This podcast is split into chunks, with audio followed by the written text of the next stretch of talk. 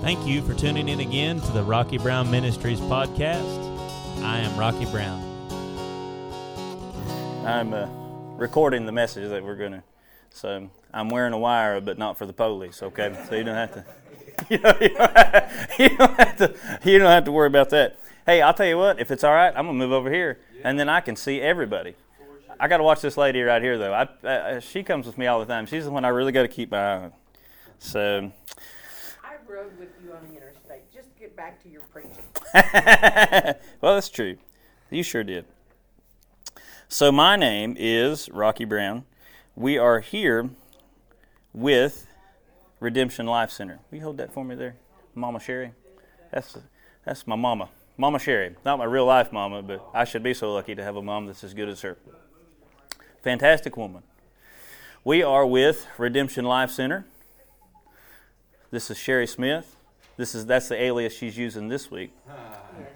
Last week. Yeah, but it's getting kind of worn out. They have a lot better personality than the group I was with here the last time. I got up the last time. Has anybody ever seen the old movie, The Princess Bride, with Andre the Giant, and all that, like it's set in medieval times? I got up, and the room was full of people then. There's probably 25 or 30 people here last time. I got up and I said, "This is Sherry Smith, and my name is Inigo Montoya." And it was like no one knew who I was talking about. I was like, "What's wrong with you people? Like, what have they done to you? You don't know. You've never seen The Princess Bride?" I was like, "Come on!" It's like, golly, this is. I knew then it was going to be tough preaching that night. I said, "These people got no sense of humor. I like to laugh and joke and cut up, a bit." So, but hey, I'm glad to be here with you. It's always an honor for me to get to come. I had the first time we were here, one guy's like, "Yeah, right. You shouldn't be lying." So. I'm actually not lying. I'm actually very glad to be here, and be here with you all. It's always an honor to me to get to go anywhere and teach on God's Word, right? So what I kind of do, my ministry is, I'm a teacher. That's what I do. I'm more of a teacher preacher than I am a preaching preacher. And here's why. I learned something a long time ago. I can get up, right, and I can preach to people, but if by the time I leave here, if you don't learn anything that's helped you, I've wasted my time and I've wasted your time.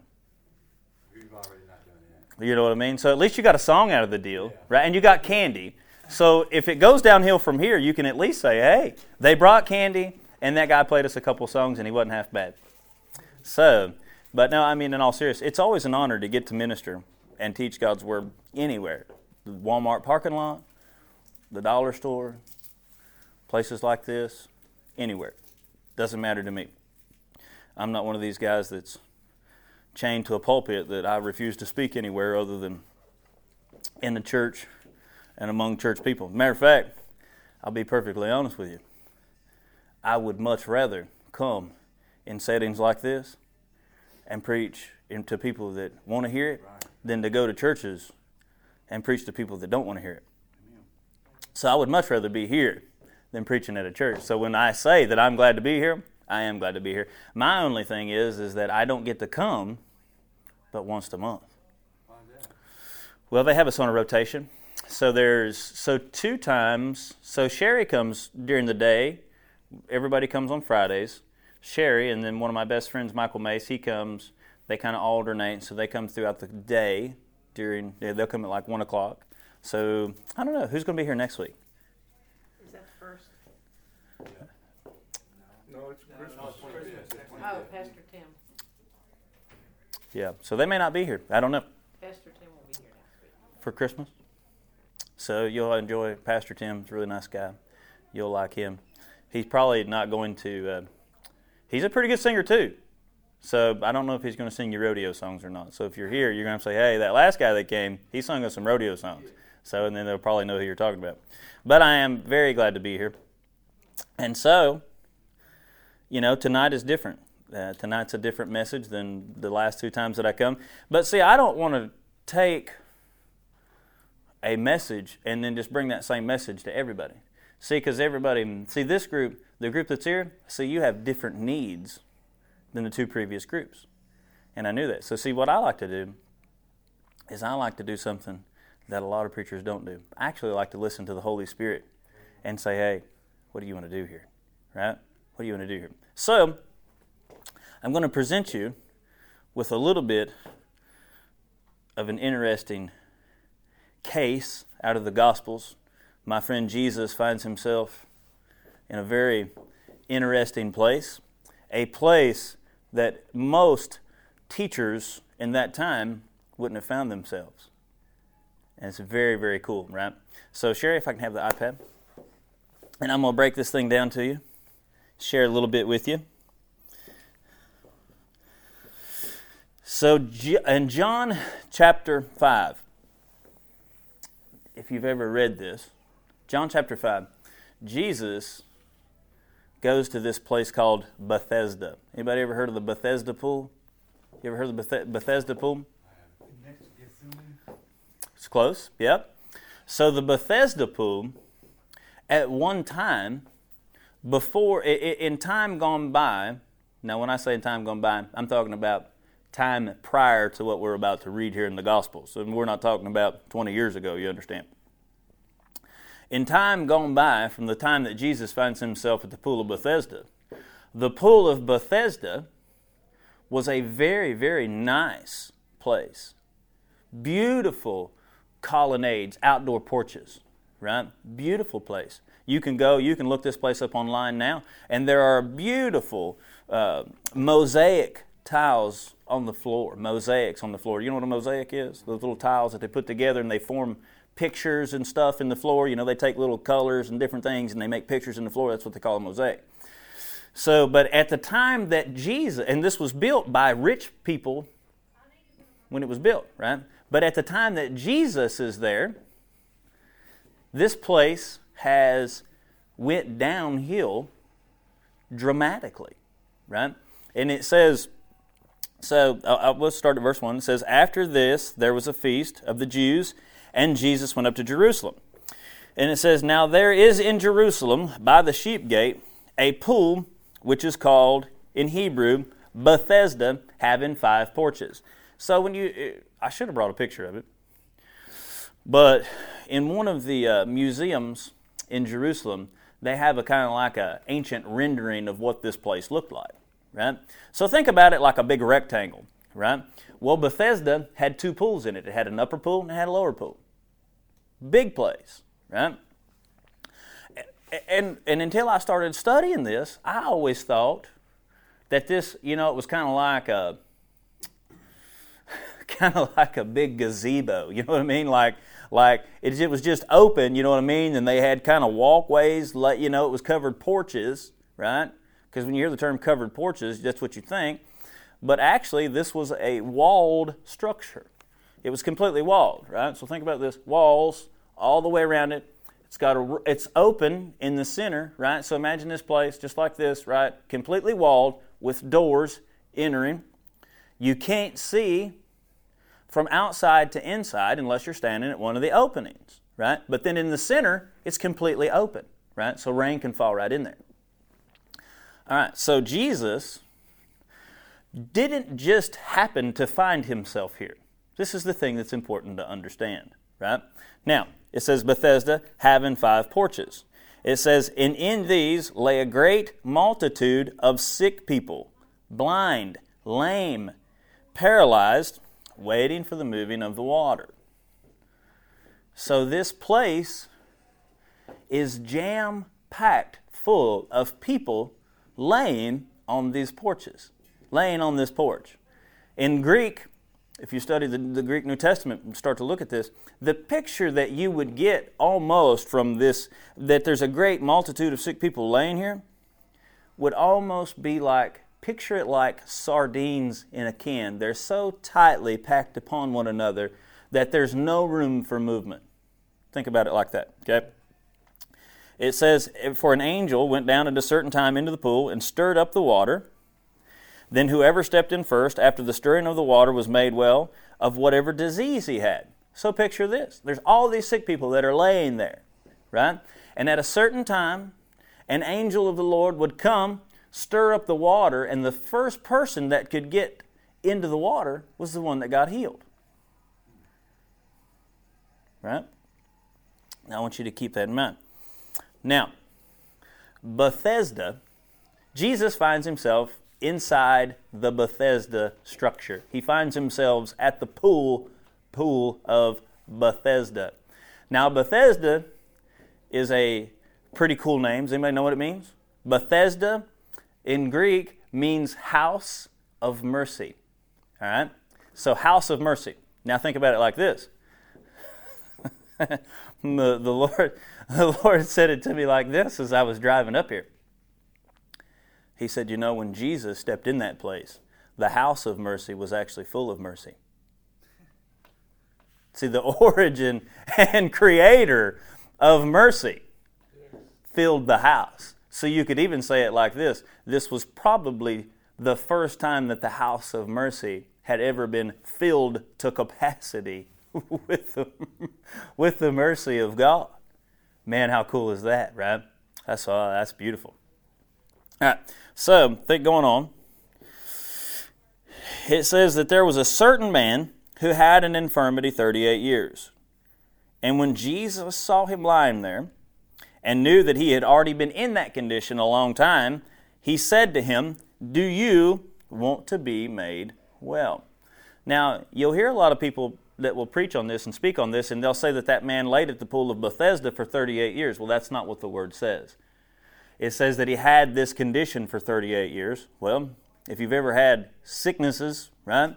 A sickness, you get it, and then what? It progressively, lots of sicknesses progressively get worse. It's not like the flu when you get real super sick and then you start to progressively get better. A lot of sicknesses and diseases, when you contract them or they find themselves in your body, continuously get worse.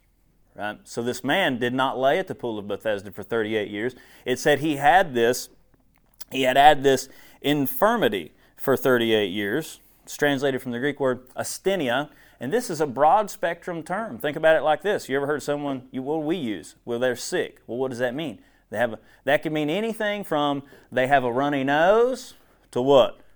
They have terminal cancer. So see that infirmity or asthenia, that's the same type of thing as just saying this person is sick, right? I need Clark for just a second. Need Clark.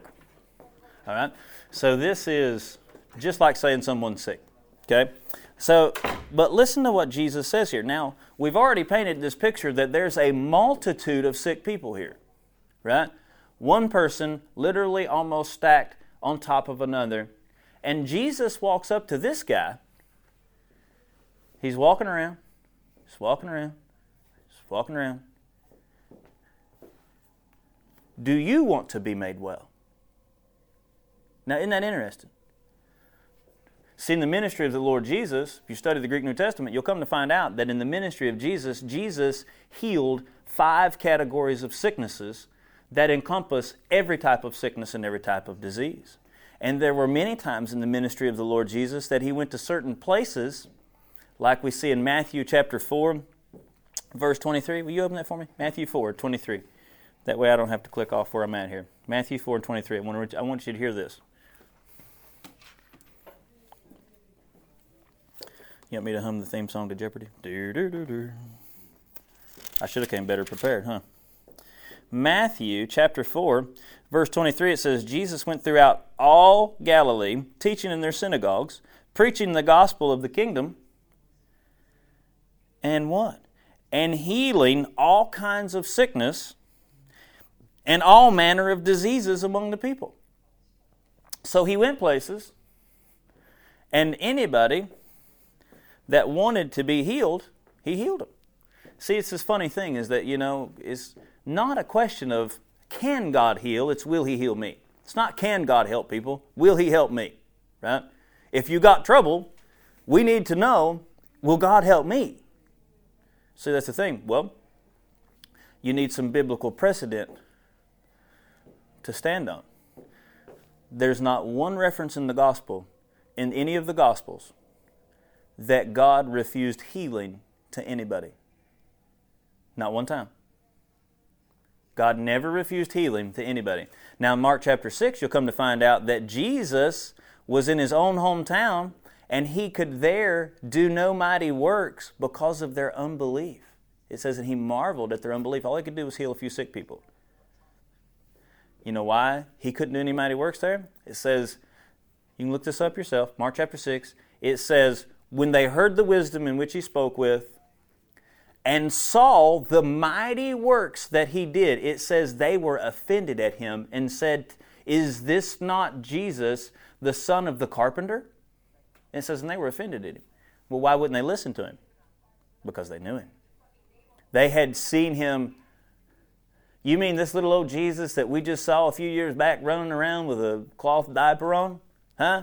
Pooping his pants full? You're trying to tell me this is a miracle worker? Now see, he went to all these other places, all these other regions, miraculous moves of God. And God never told one person no. That's interesting, isn't it? And I know that's different than what a lot of people preach. But you know, a lot of people preach a lot of stuff that's not right. Just because you have a PhD at the end of your name doesn't mean anything. Because you come to find that PhD, like Brother Kenneth E. Hagin used to say, he talked about these intellectual people, you know, that try to tell you, you know, miracles aren't for today, the move of God's not for today, all these different things. He'd say, you know, that PhD ought to just stand for post hole digger, because an everyday old common post hole digger would be able to read the Bible and know better than that. See, it's important to understand, and if you don't know this, how can you possibly stand on it? A man by the name of F.F. Bosworth had a quote that said, it is impossible to boldly claim by faith a promise that you're not sure God's making. It's impossible to boldly claim by faith a promise that you are unsure that God is making. So you can think about it like this. You know, you can look at John 3:16 and someone can say, for God so loved the world that he gave his one and only Son, his only begotten Son, that whosoever believed in him should never perish, but I'll have eternal life. Verse 17 would say, for God did not send his Son into the world to condemn the world. Boy, I wish a lot of preachers would get a hold of that and quit condemning people. God didn't send Jesus into the world to condemn anybody, but that the world through him might be saved. So you can rightly or readily see, I can believe for salvation. I can believe that God doesn't want me to go to hell. But people struggle with believing that God wants to help them. God wants to help them come out of whatever it is that's holding them down. Can you see that? See, because a lot of people, you ever heard the old term, well, you've made your bed, now what? Now you got to lie in it. You know what? Jesus laid in a bed you made so that you didn't have to. What do you think about that? Jesus, I ain't never heard that before. But praise God, Jesus laid in a bed that you made so that you wouldn't have to. See, we don't understand the work of the Master. We don't understand what he went through. We don't understand how much he suffered. If I asked you a question, would you give me an honest answer? How do you think God sees you? If it was just you, think about it like this. If you could roll back this curtain, right? And it's just, tell me your name. Andrew. It's just Andrew and God. How do you think God sees you? It's a tough question, isn't it? Because see, if you have a past, and I do, if you have a bad past, and I do, it is very easy to believe that God does not want to help me. If there is a God, why would he care for me with the things that I've done? The old man that I was, see, before I was born again, did a lot of bad things. Some things worse than bad.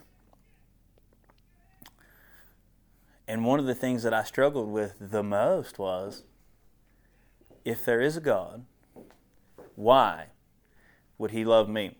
And not only that, but why would he love me so much that he would supposedly let his Son come here and die for me?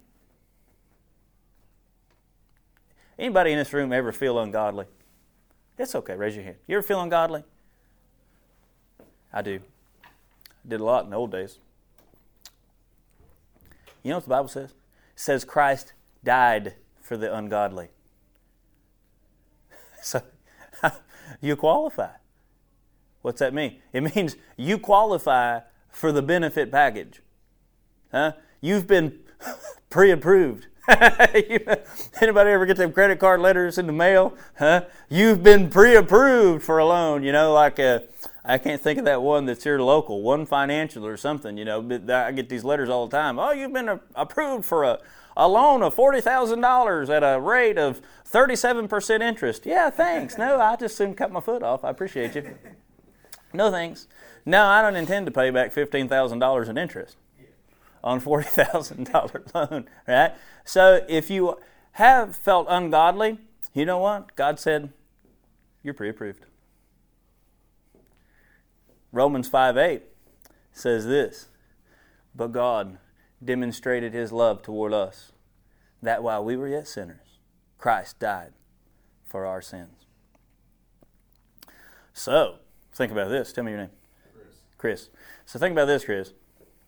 Before you made every mistake that you've ever made, God already had a solution to the problem. He knew you were going to make it. See, love, this is a funny thing about what true love is. It's a funny thing about love. It does.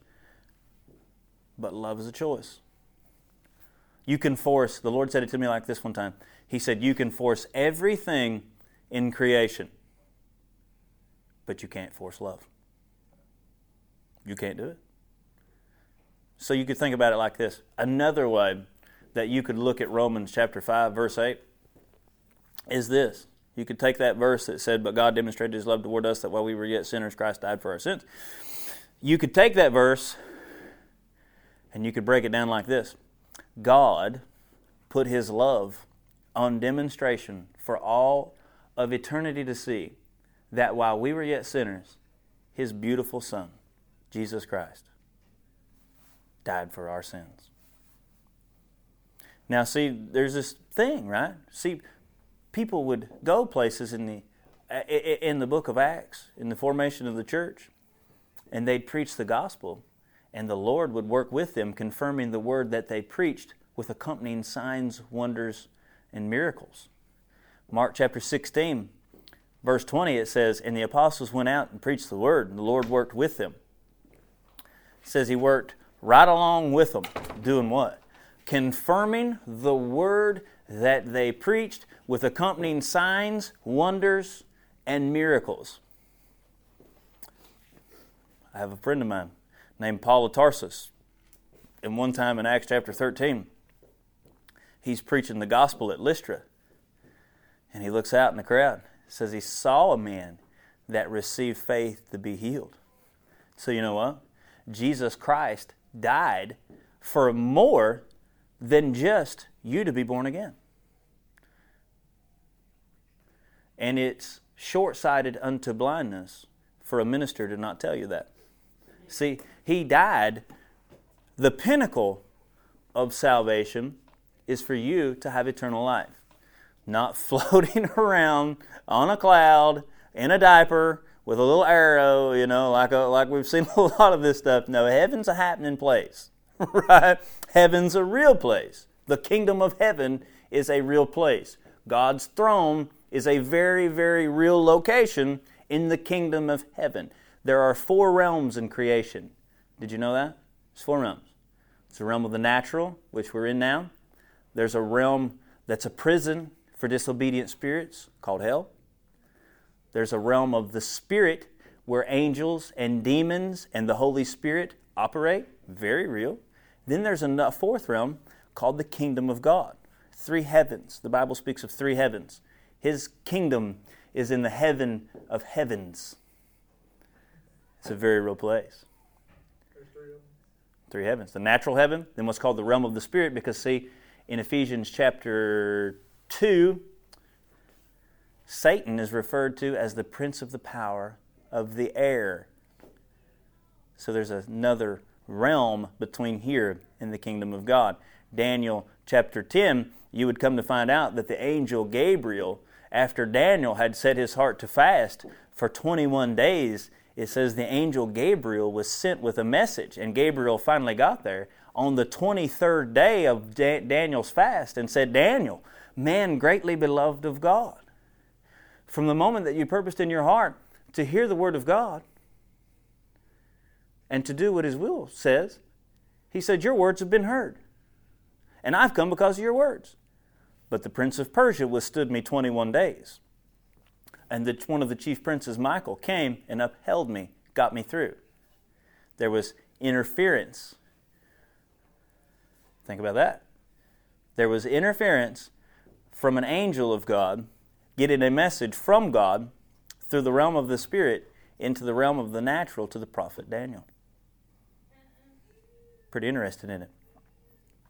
So we see that eternal life is not merely an eternal existence, but an eternal living in the presence of God.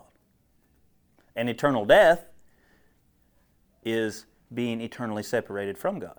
Now, God doesn't want anybody to be eternally separated from Him. It's not His will. It's not the will of the Lord that any should perish. People will say, well, He's God. He can do whatever He wants to do whenever He wants to do it, can He? He can't. There are things God can't do. He can't lie. That's according to the word of the Lord. He can't force you to spend forever with Him. That's why you must believe in your heart unto righteousness and confess with your mouth unto salvation. So He won't even force you to live with Him. Why? Because love is a choice. God chose to love you. Now He asks you to choose to love Him. Now, how is all this tying together? Well, because, see, Jesus paid for you to be able to spend eternity with Him. But He also paid for other things too.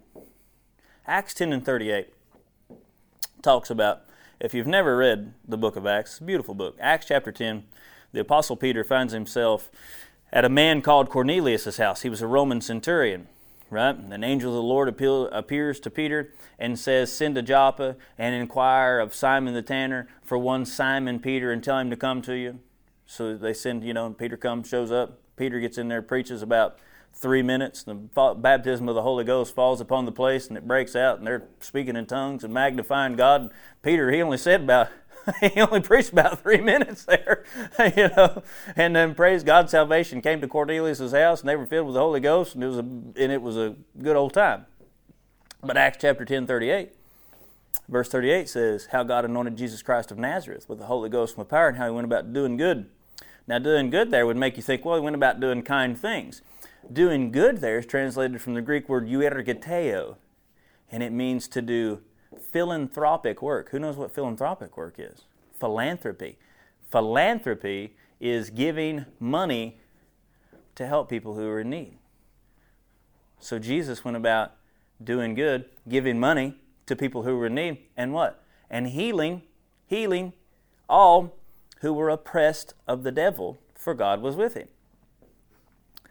So when we go back there to Matthew chapter 4, verse 23, what did that say? It said that He went to a certain region and they brought to Him all who were sick, all.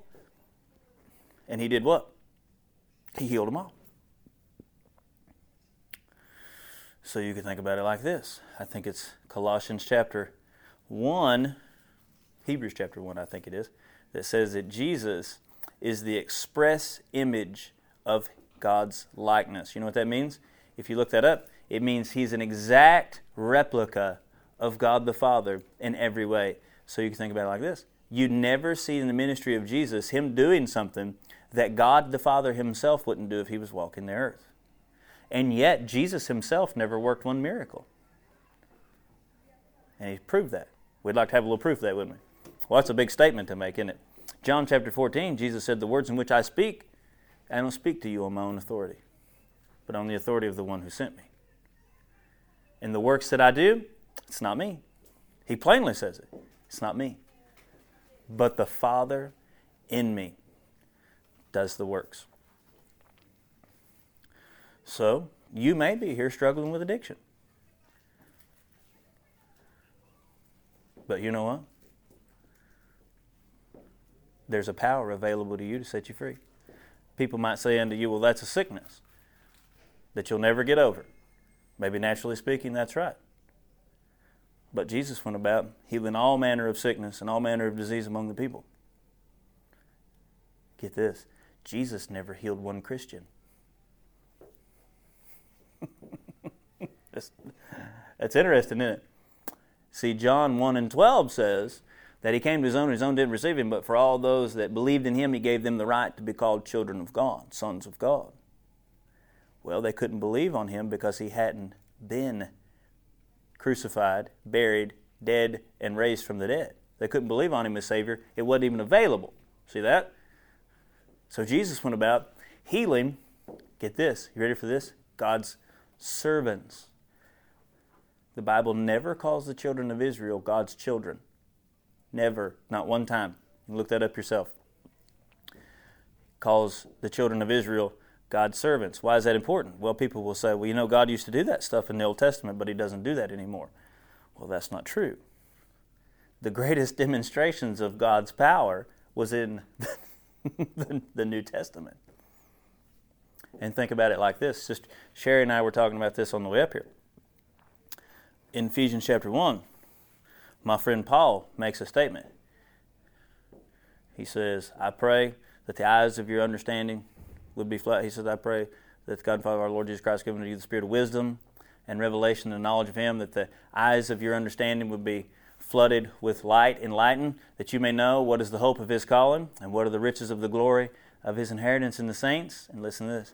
And what's the exceeding greatness of his power to us who believe, according to the working of his mighty power, which he worked in Christ when he raised him from the dead and seated him at his right hand in the heavenly places, far above all principality and power and might, dominion, and every name that's named, not only in this age, but also that which is to come. He put all things under his feet and gave him to be head over all things to the church, which is his body, the fullness of him who fills all in all. Why is that important? What's according to mean?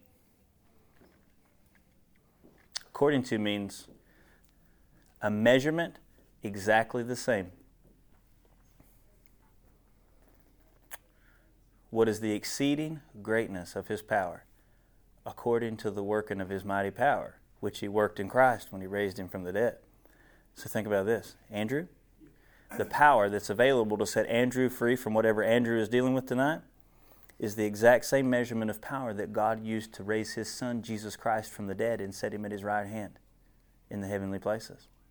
That's the power, the measurement of power that's available to you, to any who will believe. Now you say to me, you've said all this, how's that tie back into John chapter 5? Well, I'm so glad you asked. You thought I'd forgot about John chapter 5, didn't you, Andrew? Yeah. Jesus walked up to the man at the pool of Bethesda and said what? How you doing, buddy? Seen you been laying here 38 years. What's going on, man? You having a problem in your faith? What's going on here? No, he didn't say that. He walked up to that man. He walked past a building full of sick people stacked one upon the other and went to this man and said, do you want to be healed? Do you want to be made well? What did that man say? He said, sir, I don't have anybody to put me in the pool when the water is troubled. And Jesus did not say, man, what a shame. I hate that for you. You've made your bed. Now you're going to have to lie in it. No, you know what Jesus did? He reached down and got a hold of that man's hand. And the power of God flowed through Jesus into that man and raised that man up from his crippled condition of 38 years. Crippled condition of 38 years. Now you might say to me, well, that's Jesus, right? Well, guess what? I'm here on his behalf. He sent me.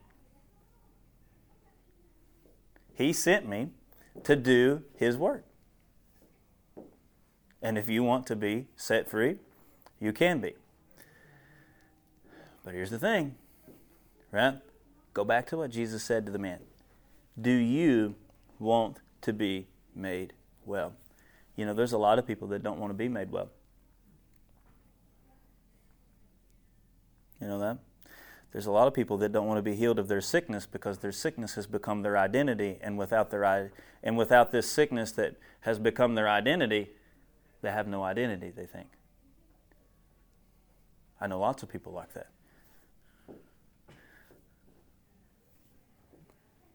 That's tough, isn't it? But see, we gotta be honest with each other. Can I tell you a story? Let me tell you a story. I like to use me as an example. Okay? So, in October of 2015, the Lord said to me, well, earlier in that year, He said, I have called you to teach my people faith. And I said, that's great, because people really don't want to hear about that. People don't want to hear about the stuff that'll help them. They want to get up there and hear political messages. We want to hear messages slamming people that we don't like. That's the kind of messages that is fan favorites from the pulpit, you understand? I said, well, this is going to be tough sledding, so to speak. So I said, okay. So I started studying on faith, right? Teaching people faith. In October of 2015, now see, I was dipping snuff.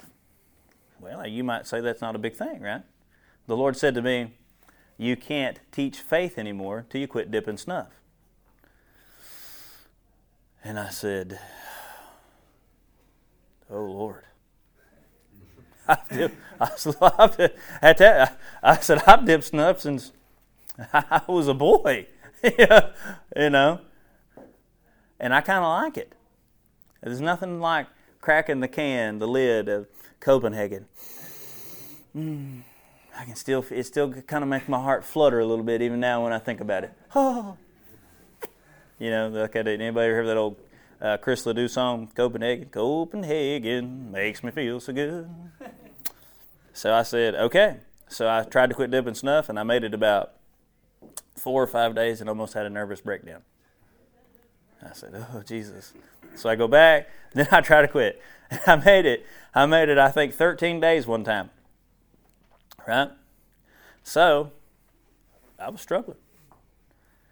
So then I made the, I'm up and down here, right? So I made this push. I said, all right, I'm going to do this thing. So I endeavored to believe God to quit dipping snuff. And you know what happened to me? My body went haywire. Have you ever, anybody here ever felt their own heart stop beating? It got so bad. This is the truth. As the Lord lives, this is the truth.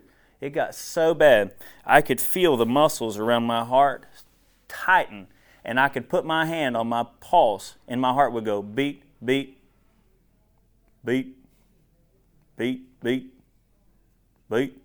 And I'll tell you what, hey, it don't take long to realize you got bad problems, your heart is not beating. And you don't need a heart doctor to tell you, hey, you got trouble here, right? So, what am I going to do? So I went to the heart doctor, right? They put me on a heart monitor. They can't catch it. It's doing it. I was at the doctor's, Hubert Williams, over here on the first Williamsburg, or on the first London exit. I went down there. I've got this heart monitor on. It's doing it. Boom, boom, pause. Boom, boom, pause. He said, this heart monitor is not reading anything. I said, it's doing it right now. How do you know? I said, I can kind of tell, I kind of tell, right? So they put me on this medicine, didn't work, didn't do a thing. Put me on these, what do they call that, Sherry, beta beaters, what do they call them, beta blockers, didn't do a thing. Put me on nerve medicine, didn't do a thing. You know what it did? Slowed my heart down to where I could really feel it then. So you're on nerve medicine, and it's like, and I'm a pretty wound tight guy, you know what I mean? So it's like I'm kind of, I'm on average floating around 5,000 RPMs when I get started, you know what I mean? So I'm usually kind of cranked up, right? And so then they put you on this heart medicine, this nerve medicine, and all this bunch of junk, and so now you're about half buzzed out from this nerve medicine, and you still feel your heart not messing up, not beating right. I said, Lord, this is going to kill me. So you know what I did? I said, I'd had enough.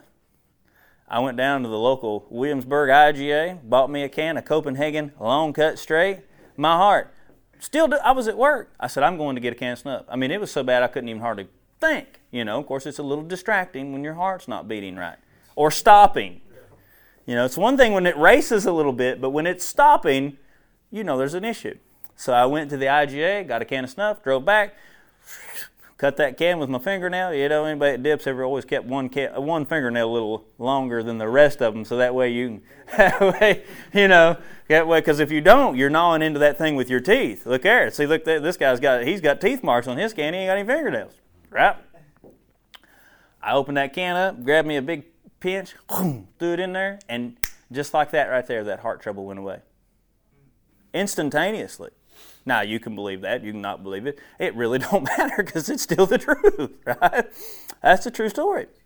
So I said, well, now the great man of faith that I am, I said, well, I guess I'll just quit teaching people faith because I can't beat this thing, right? So I went about 4 months. And every time I listened, it seemed like I'd listened to a message from Brother Hagin. This same verse kept coming up. And it was like, you ever have a verse come up and you shy away from it because it's like, oh man, I know, like the Lord's trying to correct me right here, right? And I know, right? So I'll tell you what the verse was here in just a second. So the first week of June, a guy by the name of Mark Hankins came to church down there in Corbin. And he was a student of Brother Hagin, you know, and all this different stuff. So, and Brother Hagin, a prophet of the Lord. I mean, amazing ministry. And so Mark got up there, you know, and he's talking about Brother Hagin's last camp meeting, the last message he preached at the last camp meeting. He said, you know, we were expecting this great message, you know, from the great prophet. He said, and Brother Hagin got up there, and in his last years, everything he preached on love, 1 Corinthians 13. And he went up there to that pulpit and opened his Bible up. Here everybody in the house is expecting this great message, prophetic message, you know. Brother Hagin said, open your Bibles to 1 Corinthians 13. We're going to talk about the topic of love. You know? Well, so, you know, I was like, man, there's got to be something to this. So as I was driving home that day, I got home.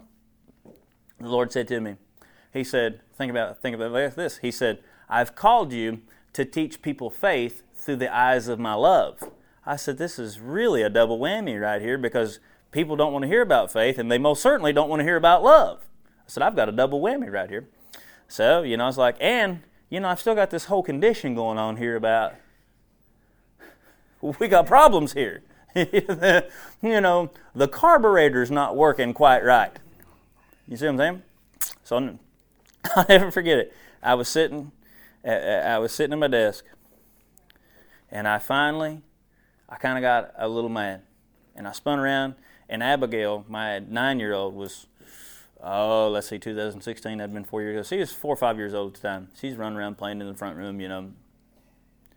I told the Lord, I said, all right, Lord. I said, this is it right here. I said, John G. Lake, wonderful minister. You need to look him up, around the turn of the century. Amazing ministry. Went to Africa. They called him the Apostle to Africa. He said that over there they were dealing with the witch doctors and the Christians over there scared to death of these witch doctors. Very real power. Very, very real power. Don't let anybody deceive you and fool you. Very real power. John Lake said, when the Lord made 1 John 4:4 real to him, which is greater is he that's in you than he that's in the world, he said, when that became real to me, really real. He said, we went from running from those witch doctors to taking them on 15 to 20 at a time and getting them born again and filled with the Holy Ghost. Think about that. So I said, Lord, you gave John Lake 1 John 4:4. Smith Wigglesworth, an Englishman, amazing ministry, would run back and forth on stages at meetings. They said Smith had about a third grade education. Wrote a letter one time to a fellow minister and spelled Holy Spirit 7 different ways. But when the anointing would fall, it was amazing. His mind was so simple that it didn't restrict the moving of God, right? So Smith Wigglesworth would run back and forth on the stage and shout, only believe. Do not be afraid. Only believe. Well, where does that come from? That comes from Mark chapter 5 when a man by the name of Jairus goes to Jesus to heal his daughter, who's at the point of death. And while Jesus is on the way to Jairus' house, a woman with the issue of blood sneaks up through the crowd and says to herself, if I could only touch the hem of his garment, I'd be made well. And she made contact. Jesus is thronged, pressed about with all these people. And Jesus stopped and said, someone touched me. And the disciples are like, Lord, don't you see all these people around you? What do you mean someone's touching you? He said, no. He said, someone touched me. He said, someone touched me in faith. I felt power go out of me. And he turned around and he saw that woman who done this thing. See, that woman could have been stoned. Not Cheech and Chong style. Stoned, drug outside the city, and killed with rocks because she was in a crowd that she shouldn't have been in with a condition that she had. Very real. He said, daughter, your faith has made you well. And in the going of this, they would come from Jairus' house and say, trouble the teacher no more. Your little daughter is dead. The Amplified Bible says, Jesus hearing the report but ignoring it, turned to Jairus and said, do not be afraid, only believe. I said, so you gave Wigglesworth, do not be afraid, only believe. Kenneth Hagin, 7 types, had a heart condition, deformed heart, incurable blood diseases, all this different stuff. Brother Hagin told the Lord, or the Lord told Brother Hagin, he said, the woman with issue of blood said her faith made her whole, your faith will make you whole. I said, you gave Brother Hagin that. I said, now you want me to quit dipping snuff. Now, so you're wondering how I'm going to tie this back into you want to be made well. You thought I forgot, didn't you? Andrew's over here doubting me. So you know what I had to do? I had to be honest with the Lord. I said, Lord, I'm going to be honest with you. I don't want to quit dipping snuff. And I'm going to tell you why I don't want to quit dipping snuff. I like it. I like the smell of it. I like the taste of it. I like the way it feels in my pocket. I like everything about it. I like to be able to flip that thing and hear the sound of a full snuff can in my pocket. Thump, thump, thump, thump, right? I said, I like it. And I don't want to quit. But now you've told me that if I'm going to teach people faith, I'm going to have to quit. Now we got a problem here, Lord. I said, so you gave Lake 1 John 4:4, you gave Wigglesworth this, you gave Brother Hagin this. I said, now you're going to have to give me a scripture and make it real, so real to me that I can't possibly miss it. He said, you think the Lord get mad at me, didn't you? He didn't get mad.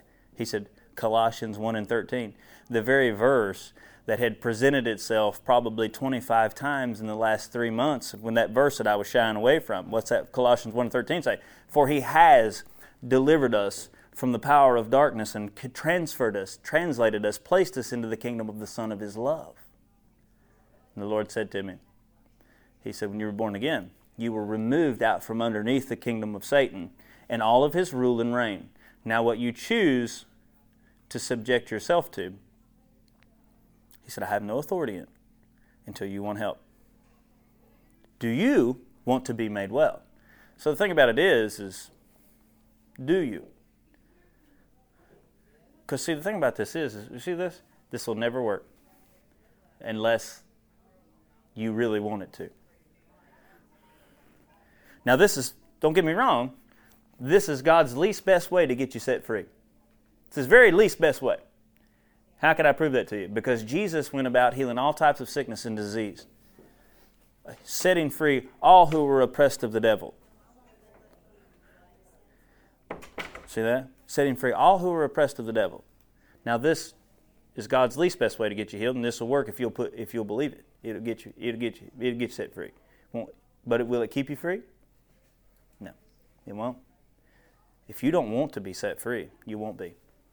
And there's no one that can make you. That's the thing about it. And see, we have a way of creating reasons, don't we? We have a way of creating reasons to keep us doing that in which is destructive to us. In my particular instance, now this is one instance, dealing with snuff, right? I had a number of reasons to justify why I was doing what I was doing. And as long as I do that, I'll never be set free. You know what happened? I took that word, and that very day, I quit dipping snuff. And you know what? For 3 weeks, I was as sick as a dog. I would go to work, and I would get so lightheaded that I couldn't hardly stand up. And I would get sick to my stomach. And you know what I'd do? I'd walk outside. I was a salesman at W.D. Bryant's in Williamsburg, Kentucky. I'd walk outside, and I'd quote that verse. Lord, you have delivered me from the power of darkness, and you've placed me, Father, you've placed me into the kingdom of the Son of your love. And I'd quote that verse, and I'd quote that verse, and I'd quote that verse, and strength would come.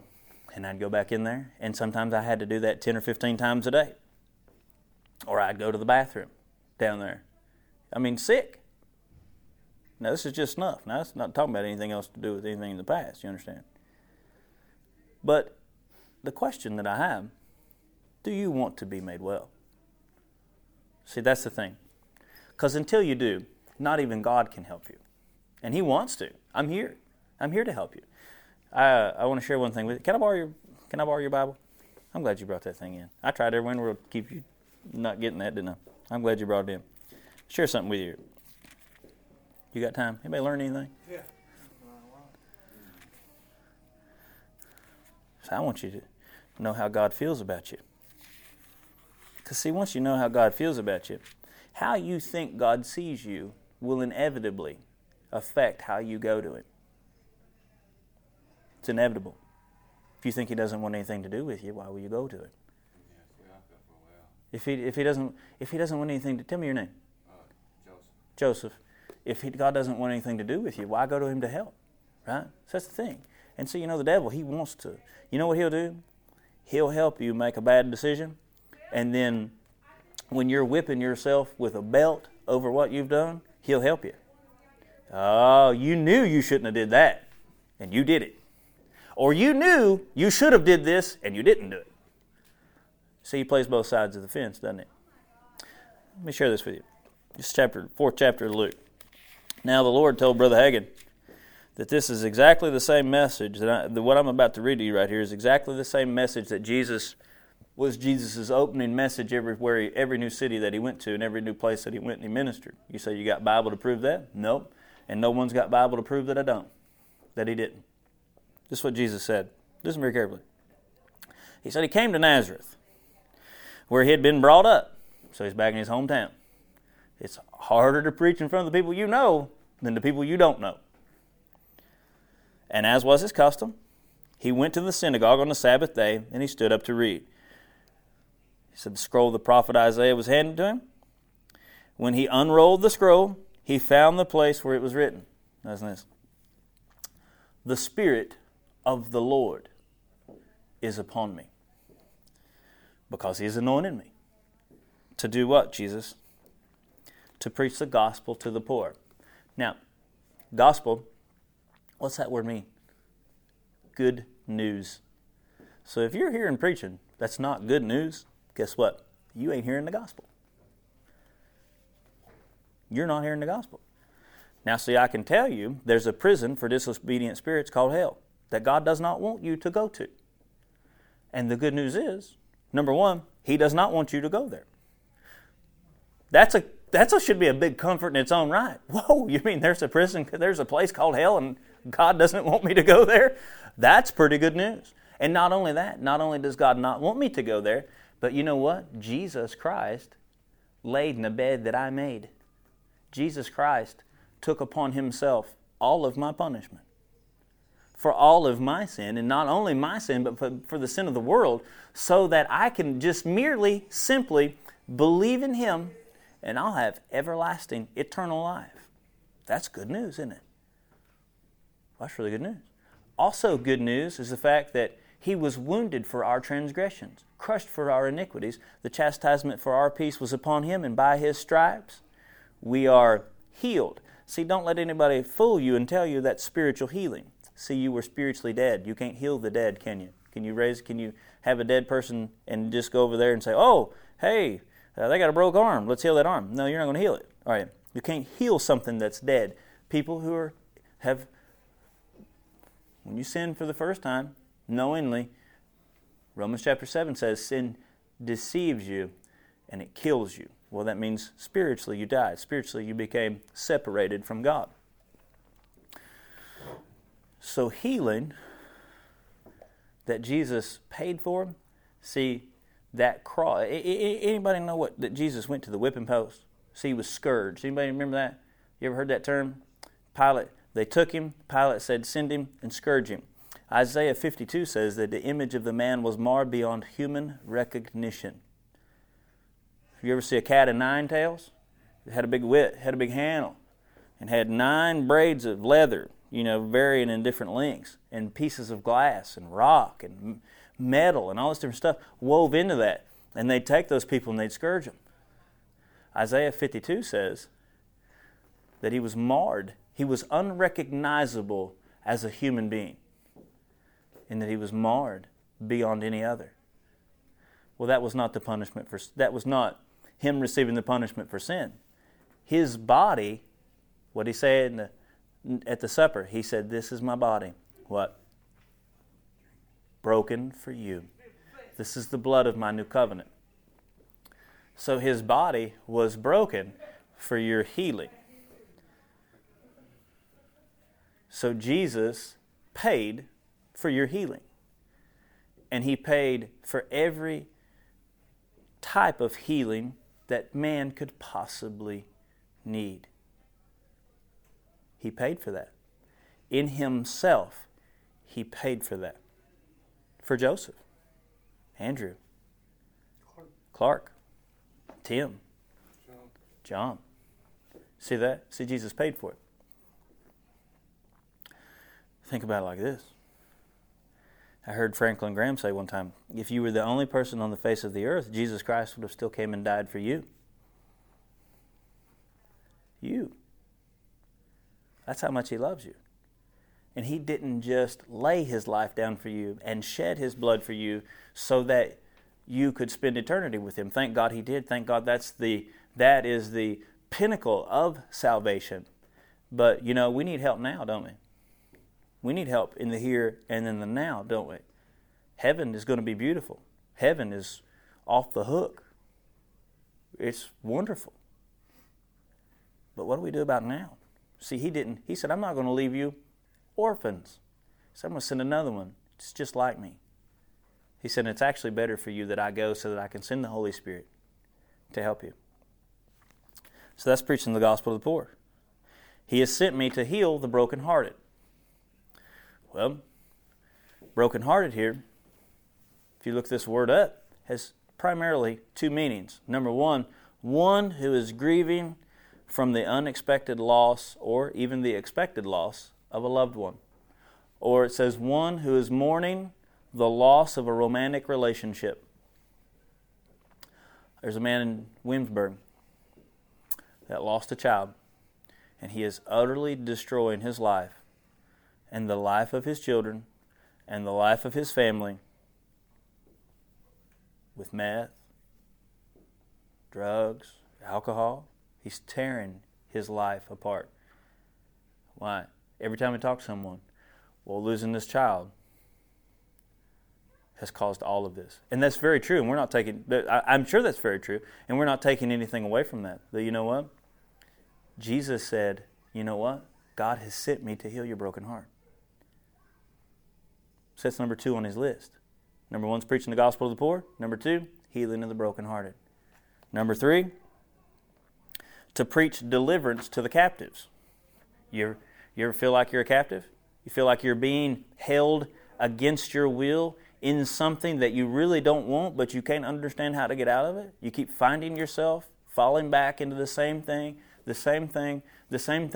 You're being held captive, of recovery of sight to the blind, to set at liberty those who are oppressed. Oppressed, a very interesting word. If you look this up in the Oxford Dictionary and in the Free Dictionary, it means one who is being held forcibly against their will.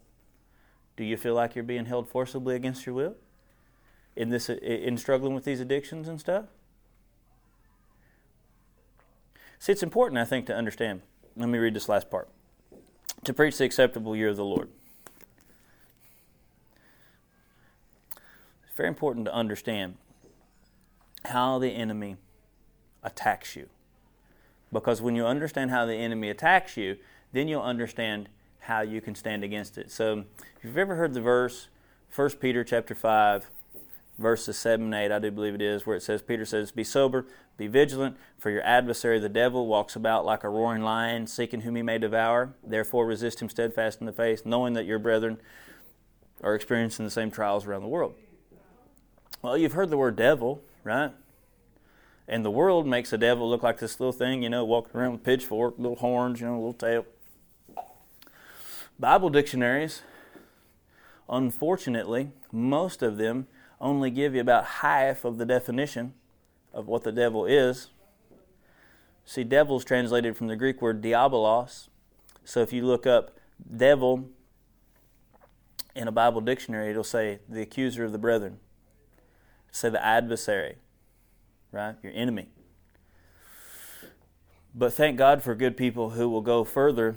See, a lot of Bible teachers and a lot of Bible scholars will ignore definitions to words and how they were used in their original setting.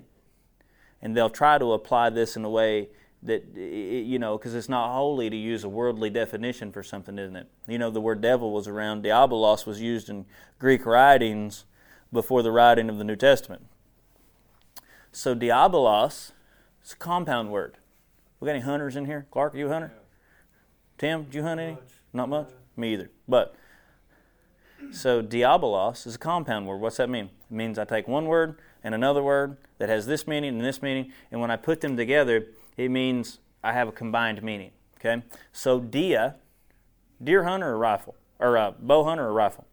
Bow. Okay, so if Clark is out in the woods with his bow, Clark is up in his stand. Clark is looking for the opportune shot to double lung. Clark wants his deer, or wants his arrow, to go in one side of this deer and go completely through that deer out the other side. Is that right? Okay. All right. So dia in Greek means to thoroughly penetrate something, to pass from one side thoroughly, completely through the other side. Complete and total penetration. Dia. Bolos. Bolos, does that sound like any English word there? Bolos, ball. Your English word, ball. This is where we get the term to throw. So when I take all of these meanings and I put them all together, I see that the devil is one. Number one, it's important for you to understand that there's more than one devil. Devil is a job title and not a proper name. So in my life, I've been an electrician and a carpenter. My first name is Rocky.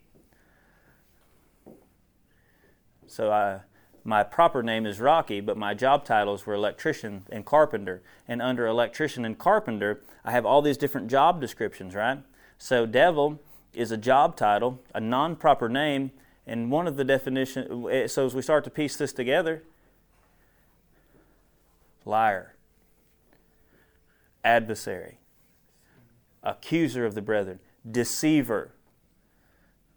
And then we see that one of his modes that he does is that he comes against the mind, hammering your mind again and again and again and again until one of two things happens. You either understand how to resist him and stand against him, and you resist the devil, or you give in. So think about it. Let's look at this. Can we be honest for just a moment here? Let's look at this in the scope of addiction.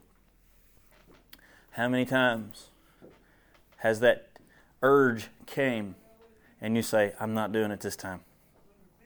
And then again, 5 minutes later, the urge comes. I'm not doing it this time. And the urge comes. But don't you remember? You know, you know that it's bad for you, but yet, you know, you like how that made you feel when you got to this point. Oh, I'm not doing it. Yeah, but, you know, you really don't have any friends if you're not doing it. You don't want to be alone, do you? Oh, I'm still not doing it. Yeah, but, you know, you remember that one time when you was out running around with your buddy and you were doing... So he starts manipulating. hitting the mind. Does that sound familiar to anybody? I mean, hitting anything here? How close am I? Huh?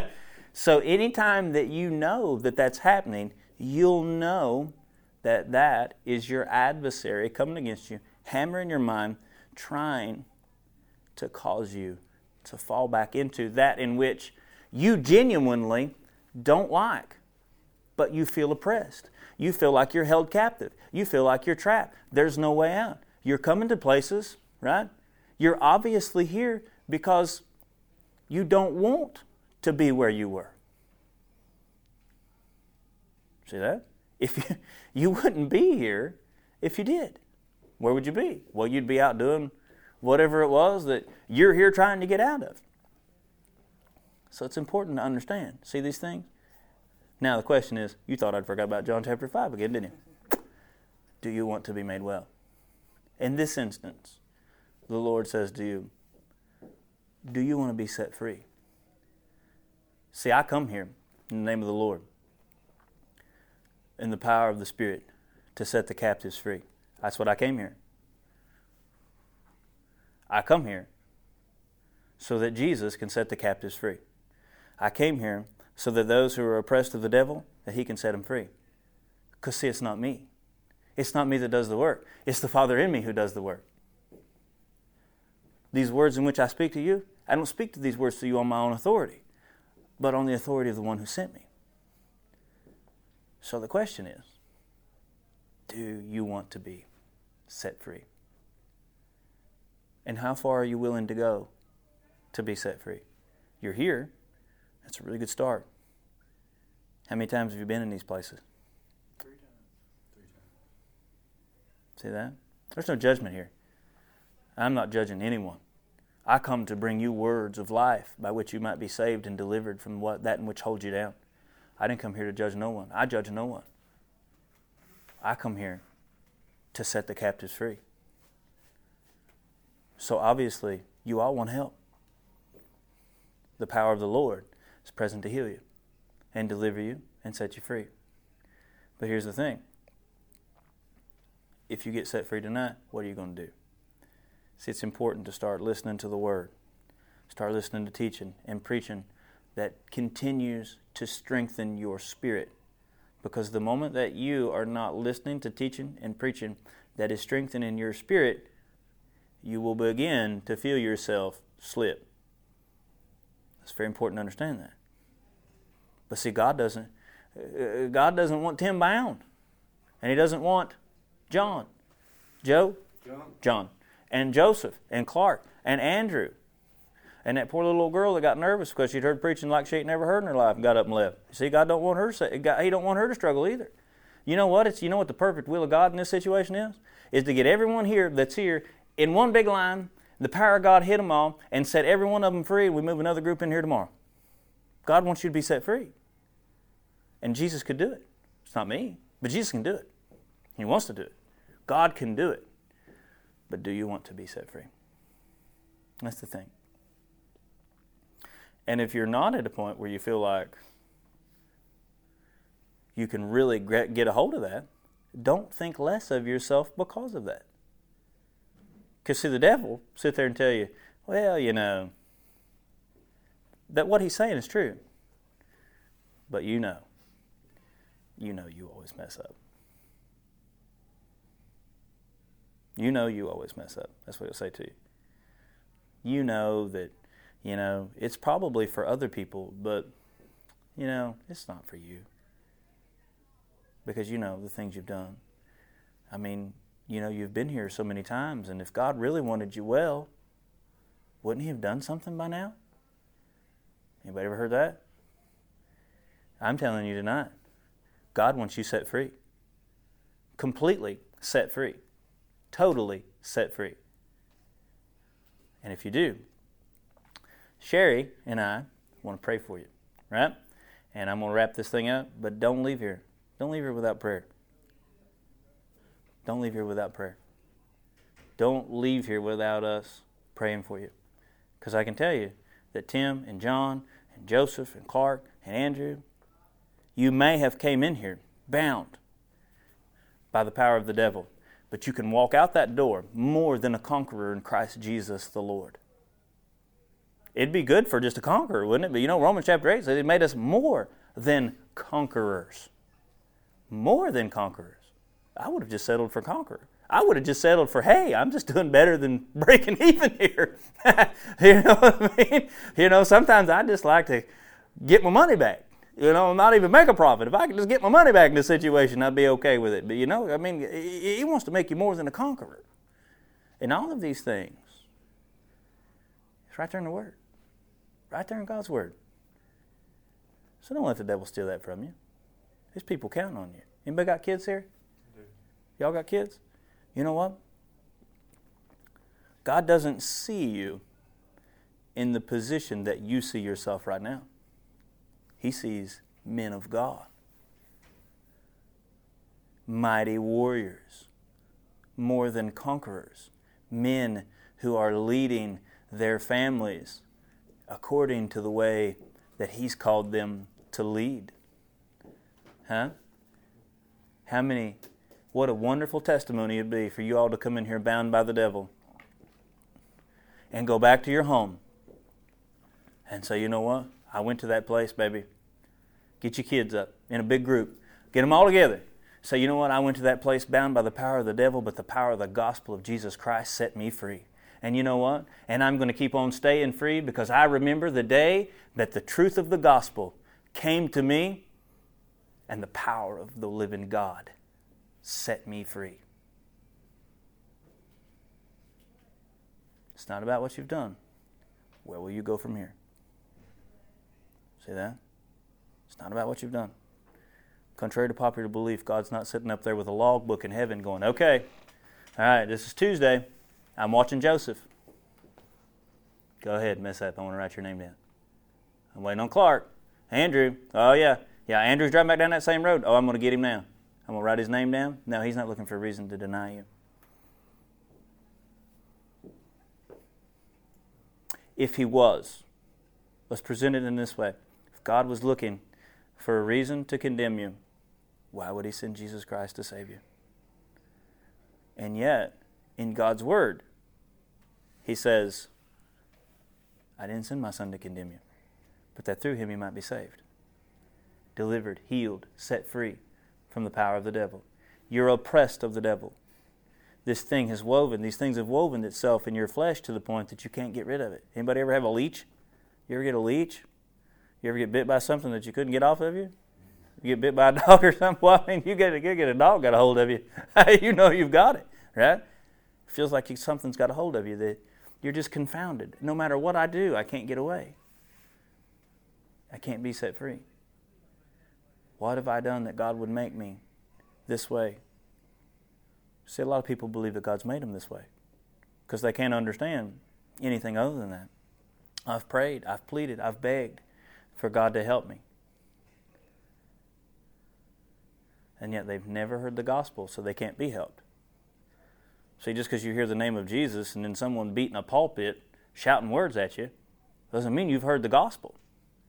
Anytime the gospel's preached, people receive faith. See that? Anytime the gospel is preached, the heart that is willing will receive faith. Receive faith unto salvation, receive faith unto healing, receive faith unto delivering. You know, Jesus said Jesus got on the boat and went across the Sea of Galilee to set one man free who was bound by 6,000 demons. And when He set him free, you know what Jesus did? He told that man begged to go with Him. Jesus said, you can't go, but here's what I want you to do. He said, I want you to go back to your home, back to your friends, and tell them what great things the Lord has done for you and how He has had compassion upon you. And then Jesus went right back up on the boat and sailed right back to the other side of the sea. Now that man had got himself bound. That man had got himself bound with all those devils. And the devil Satan tried to kill Jesus on the sea. Remember that? It was called a Eurosecludon, a great supernatural storm. Remember the disciples would say, Lord, we're perishing. Jesus is asleep on the boat. Yeah.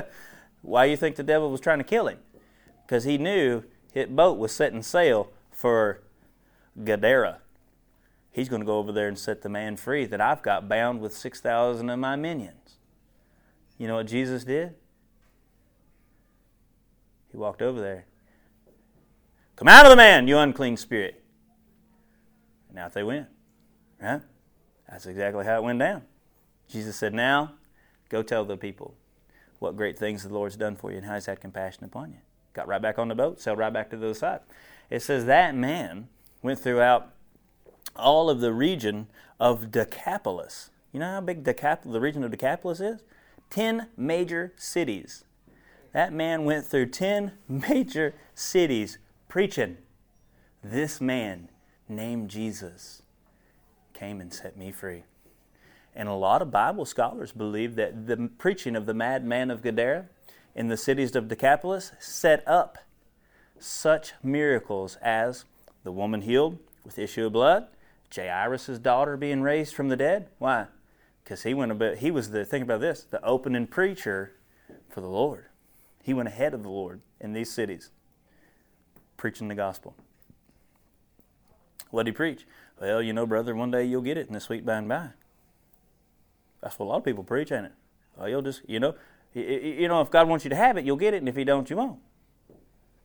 No, what'd he do? He went throughout the region of Decapolis telling people, I was the madman of Gadara. You know, it wouldn't, if a man was crazy, naked, living in the cemetery, attacking people, and had the supernatural ability to break chains, how fast do you think that word would spread, not even having Facebook? I'd get from here to Lexington pretty quick, don't you reckon? Huh? That same man went back around. I was that man who was naked, right? I was that man who was living in the tombs. I was that man cutting myself. I was that man. But Jesus set me free. See that? The power of the gospel, the power of the good news, the power of God will set you free. Look at me.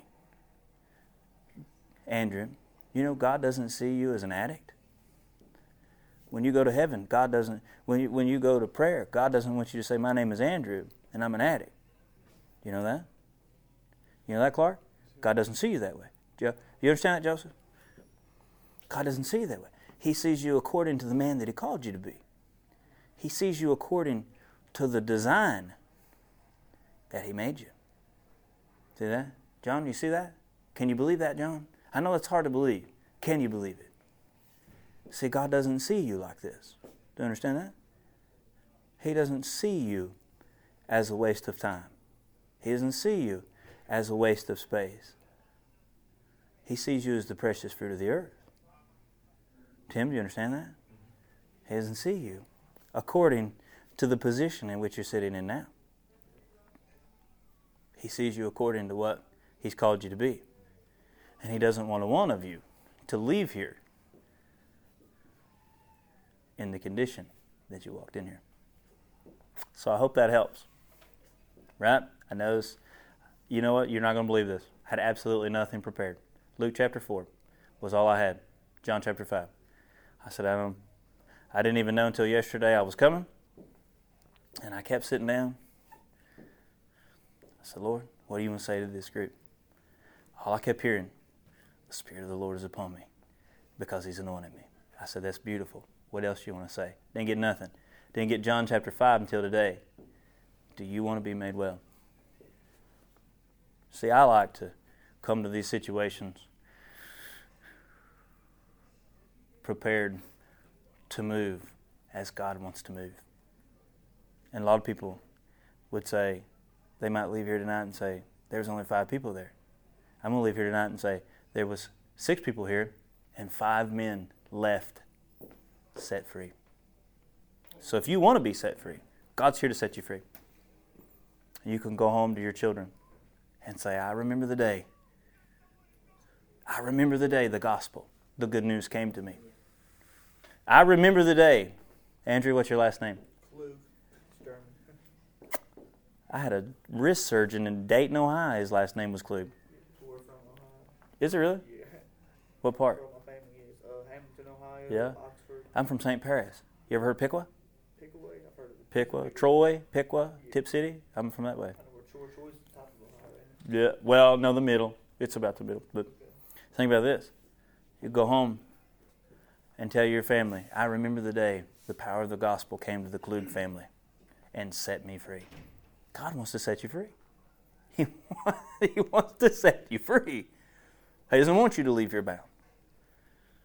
And if it's something that you can't accept right now, at least we've planted a seed to where you leave here.